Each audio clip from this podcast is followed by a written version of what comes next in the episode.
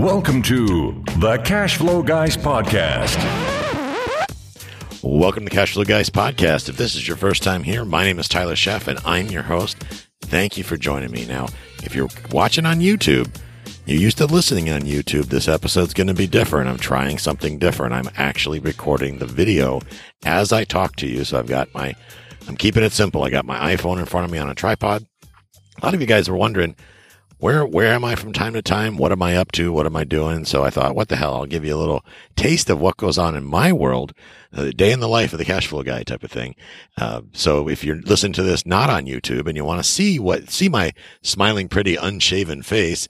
Uh, sitting over here in Cedar Key out on my, my property out in the woods, you can, uh, you, you can see a visual rendition of the podcast, which is something new we're trying. And it's, uh, something that was recommended by, recommended to me by friends of mine in a, a, a mastermind group that I'm part of. And uh, I think it's a good idea, and we're going to give it a shot and go from there. So let's kick off, shall we? This one's going to be a little rough, guys, because I'm not used to having the camera in front of me.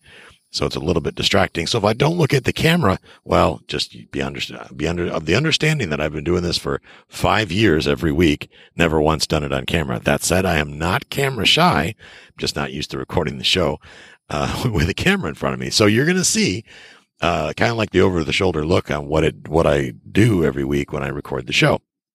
Uh, this week, guys, we're going to be talking about how to fail for sure, right? And you might be thinking, well, I guess the best way to ensure success is to know what failures, what common failures anyway, come up. And there's some things that have happened in recent weeks that I've seen people do that I thought, you know, that's not going to work out as well as they think. So I thought, let's take this episode to point out a couple of these things so you guys can avoid these pitfalls.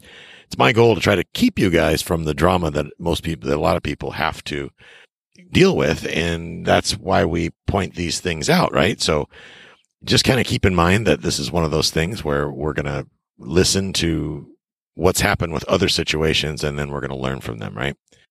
Let's talk about uh, the how to fail, the most common things that people do to fail. And that begins with not making offers. That's right.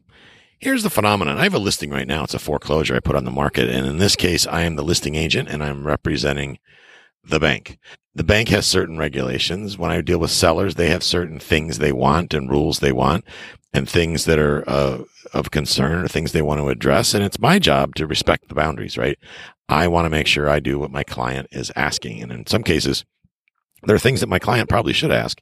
So when I work with a seller that's not sophisticated, I will explain to them the psychology behind uh, buying and selling and how bad habits of realtors can cost sellers tens of thousands of, of dollars. So what do I mean by that? Well, it's going on literally today. So today I did my Tiki Man radio show. It's uh, tikimanradio.com every Wednesdays at noon from 12 to 2. Uh, we call it, it's a Barefoot Brokers, the Key West uh, connection show on tikimanradio.com. If you want to listen to that, you can just go to tikimanradio.com tikimanradio.com on Wednesdays and you can tune into the show. It's done live. And, uh, my, my partner, Rob Bond, my business, one of my business partners is on the show with me. See, when you're on video, you can't see there's like a mosquito on me and a fly on my forehead. Uh, now on you that I'm on video, I should say, you can see this is what's going on. And at the same time, of course, my phone's blowing up and, and people are texting me and this is highly distracting, but we're going to get through this episode anyway and knock this out. But as I said, uh, the number one way to fail is to not make offers. What do I mean by that? Well, every time I list a property, there is a certain number of agents that will, that will always ask the question, are there any offers on the table? That is a silly question because here's why it's a silly question. I know why you want to know the answer to the question. There's two reasons. One, if there are other offers, you're going to tell your buyer to just forget it and go on to the next property. Uh, ding, ding, ding. It's called the seller's market and the market's hot. And if you got a property priced right, which is the way I do it, and you pay well, which I do, then a lot of people are going to be interested in the property. So the obvious answer is if it's just hit the market, there's probably offers. So don't even waste your time answering the question. The reason why I don't answer that question is I know lazy agents will not take the time to write an offer seven times out of ten if they know another if they know another offer is already on the table. Um, so I just don't answer the question, and sometimes they get pissed off, and they don't write an offer anyway. Well, you know, tough shit is the way I look at it. If if you're that if you're that lazy that you're not willing to write an offer for your buyer and uh, get your hat in the ring, then maybe you shouldn't be representing that buyer and I'll turn you over to one of my buyer's agents and they'll help your client, you know, for you. You won't get the commission, of course, but you know, it is what it is. So here's the thing, guys. If you want to buy something, it all begins with putting in an offer. You got to write an offer. I don't care if there's another offer on the table. When I'm representing a buyer, I don't care if there's a hundred offers on the table. Let's get on the phone and have a conversation. Talk to the listing agent, talk to the wholesaler, whoever it is. It's not always about the best price. I remember a couple years ago, I was interviewing Amanda Young, a good friend of mine in Spring Hill. She's a real estate investor. And I can tell you that more often than not, it's happened to her, it's happened to me. I'm not the highest offer. I'm not even close to the highest offer, but I'm the most likely to close. She's the most likely to close. I have had sellers, and she has too, have had sellers turn down cash offers for my seller financing offers. And my seller financing offer was lower than the cash offer.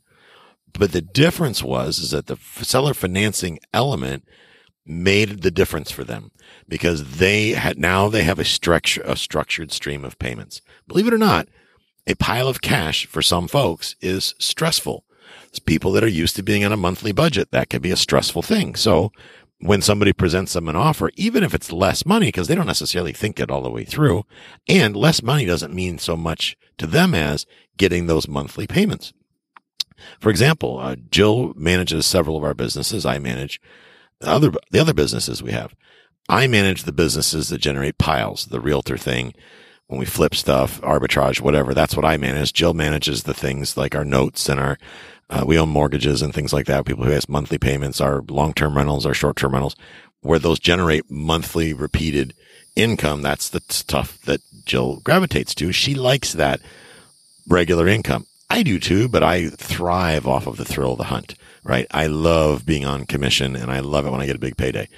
This week I've had three listings closed this week. Been a good week for me. That means I've made the equivalent of a year's income. I have made more than a year's income in one week. Uh, it's a beautiful thing. And I had a couple closings a few weeks ago. Uh, a couple months ago, I had more closings and I got more listings coming up. So it's busy, busy, busy. It's great. But here's the thing. If you're one of these realtors that ask the question, are there other offers on the table? You are doing your buyer a disservice. And if you're a buyer, who cares if there's other offers on the table? You can't buy based on what someone else is doing. And I know you're like, but Tyler, the market's hot. No, my God, I'm going to stop it. Just stop it. Monkey see, monkey do has never gotten anybody anywhere ever in history. So just don't get sucked into that if you're working with an agent that like they won't tell me if there's offers on the table or not. The first thing i the next thing i would do is i would fire that agent. I'd be like dude you suck at this. I want somebody that can actually represent my needs. Okay? So just can them. Say you know what? This isn't going to work for us. Have a good day. You got to go. Uh, don't let the door hit you in the ass. Right? That with that said the whole don't you know do the, is there offers on the table? Don't not make an offer. Don't judge a book by its cover. Oh that's that's just overpriced well, no, duh. When have you ever seen a property underpriced? It doesn't exist. That's not even a phenomenon. And there's no such thing as an underpriced property. If there's an underpriced property, something is catastrophically wrong with it. Probably. Or the realtor is just completely dense. Now, I know realtors are mostly dense, but they're not that dense. We got to stop saying it's overpriced. We got to stop using price as a reason to not make an offer. Make an offer anyway. Ask them, why are they selling? What are they going to do with the money? These are the things that people that you need to know so that you can write an offer that makes sense. John, why is it still on the market? Well, it's only been on the market for two days. I'm surprised it hasn't sold already. Anything I should know that would keep it from selling? What wouldn't I like about this property? What would keep you from buying the property, John? John, I'm curious when you sell, what are you going to do? Are you going to like go on vacation? Are you going to pay off your other house? Are you buying an RV for you and your wife to travel the country? What are you doing? When you say it with enthusiasm, then they're going to be inclined to answer, right? They're going to be like, you know, yeah, man, I'm going to, I'm to go to Europe and I'm going to buy a, a, Cessna that I can fly around the country with my wife in and it'll be great. It's like, okay, cool. Uh, then off we go to the races. Another way you can fail is to hire a realtor to represent you that sends offers out without calling to follow up on them. Okay. Uh, this happens all the time. I've got a bunch of offers that come in in the last week or so on different deals that I've got working that the agents, I've never heard from them at all. I don't even know how to reach them. Okay. Uh, I have one, the guy's name is John Smith. John Smith, if you're out there, that's a real guy. John Smith works for Keller Williams. Okay. So the most common name works for one of the largest real estate brokerages in the country. And I don't have a, a phone number for this guy. All I have is an email and it's kickback that his box is full. So I can't even reach the guy to have questions about his offer because the box is full. It's like, what's with that? See this whole video thing? Got a Skeeter just flying around the camera. That's distracting. Anyway, squirrel. Um, so realtors send in offers just like throw them out there like throwing a football across the yard and they don't ever follow up to see if it's even landed or somebody's received it. And there have been times, guys, because let's be honest, I'm human. I found out a week later that the, their offer went to the spam folder. And you know what? I don't check my spam every hour. I just don't. Uh, so that said, what do you do? You're all, you're, you just wasted your time writing the offer. Your buyer's never going to get their offer presented because you didn't follow up to make sure it actually wound up in the inbox. That's dumb. So that's a great way to fail. If you want to fail buying real estate, do that. Hire an agent that does not call, does not verify the offer's been received. Another way you can fail is to ignore or pay too much attention to comparable sales. Here's what I mean. Now, this is a loaded statement, so to speak. Uh, for me, comparables tell a story of what other people have done. But if everyone else is an idiot, then maybe comparables don't make much sense to me. What do I mean by that? So let's say I go to a neighborhood and I'm going to buy a two bedroom, one bath house for $200,000, right? And I look on the market and everybody else has paid 250. So if I make my offer based on what everybody else has paid, I'm going to overpay for that property by $50,000 because of what everybody else has paid. I haven't taken out the fact that the property I'm looking at needs a new roof and that new roof is $15,000. It needs floor coverings. It needs a new countertop. It needs $30,000, $40,000 worth of work. I'm going to overpay for the property and still have the work to do because I paid attention to comparables. With that said, if your ding dong realtor sends you comparables and doesn't talk about repairs, that's called a clue. They don't know what the heck they're doing or they have commission breath. Commission breath is a bad thing. Now, if you're watching this on YouTube, you'll know that I'm wagging my finger at you. If you listen to this podcast audibly, well, you're not going to get that effect, I guess. I told you I was, but maybe I'm lying. You should go on YouTube, go to the Cash Flow Guys YouTube channel and check it out. By the way, guys, if you like this format, uh, give it a thumbs up. Drop a comment if you're on YouTube. Drop a comment. I'd like to hear from you. Uh, positive comments only. I will attack you vehemently if you try to be a dick on, on YouTube. I'm not the guy that just deletes your comments. I'll actually hunt you down and, you know, tell your kids lies later in life. You know, how much of a big fat loser head you were because you were stalking people on YouTube. Just kidding. Not really. Anyway, sales tell a story of what people have already done. It doesn't have any indication, in my opinion, of market value. Market value is, to me, I'm buying properties for income, for cash flow. So I want to know, does the property cash flow? I guarantee you in any market, if you're buying income property, most people don't even look at comparables. And do comparables even matter for income property? No. What matters is how much can I rent it for? What do I have to do to get it to that point to actually rent that for that much? That's what matters. If everybody else paid $200,000, $250,000 for a house, right, that only rents for $500 a month, that's called a bad deal, guys. Bad deal. Um, and if you have to put $150,000 in it to make it cash flow, to make it rent for $3,000 a month, still a bad deal because the return on that is ridiculous. You're going to shell out $350,000 and then have to wait for all that to happen and hope you got it right. That could be a very bad deal. So you got to do all that math.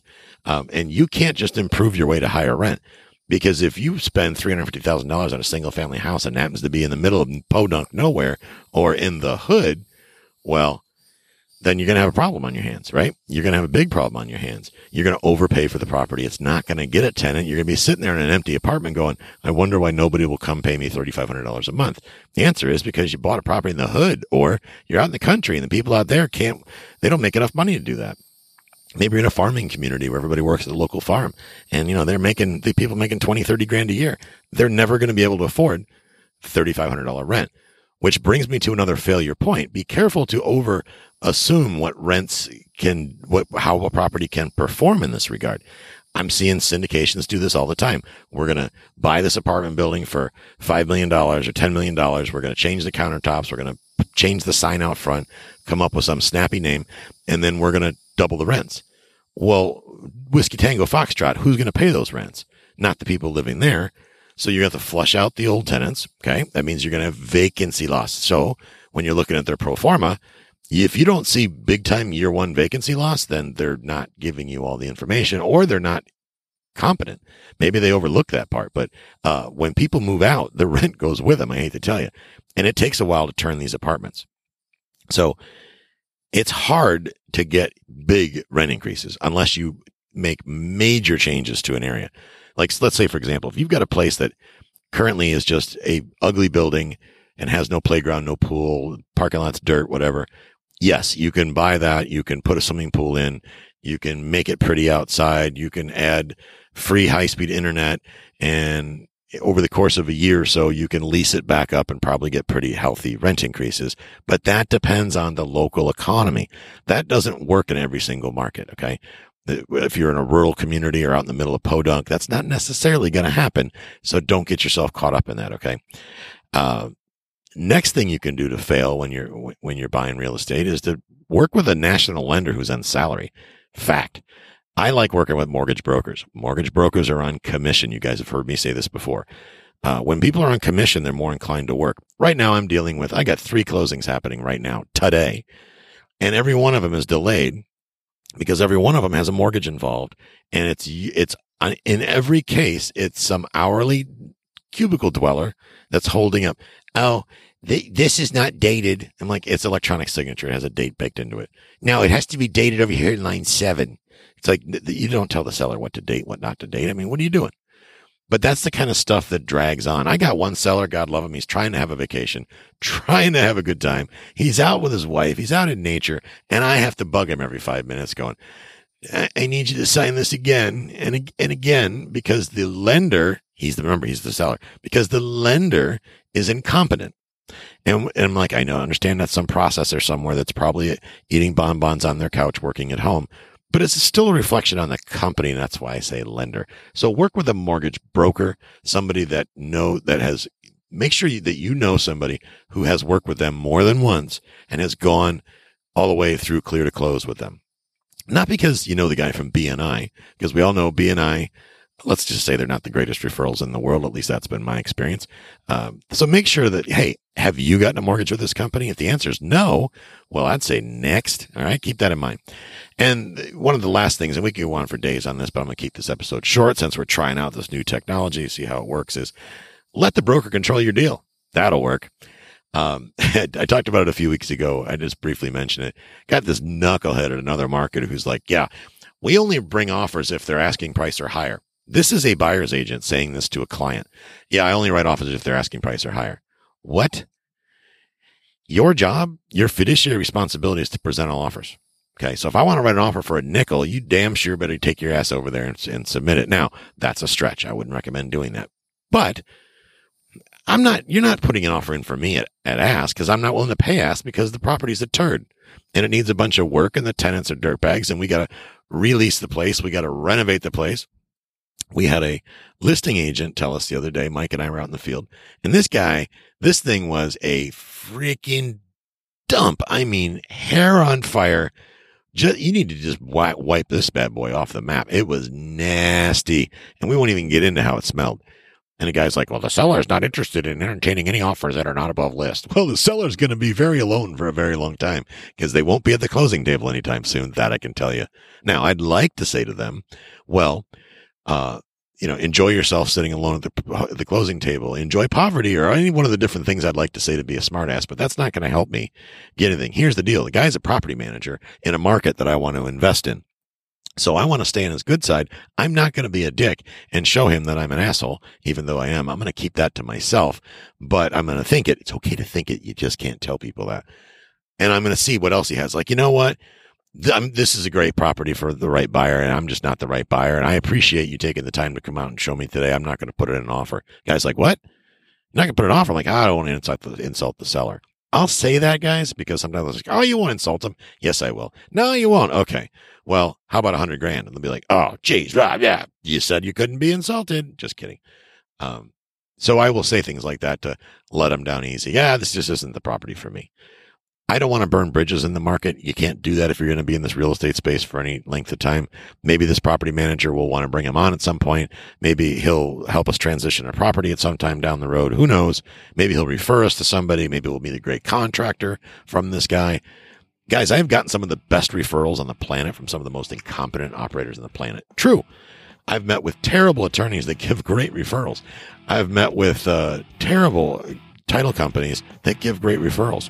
Take it for what you will. Take it, eh, take it for what it means to you. But when you're out there, it, you get a lot more done if you make friends and try not to make, make any enemies. So, guys, wrap it up for you this week. Uh, right there, we're going to leave it right there. And I hope you have a great week, and we'll catch up with you next time. Talk soon, guys.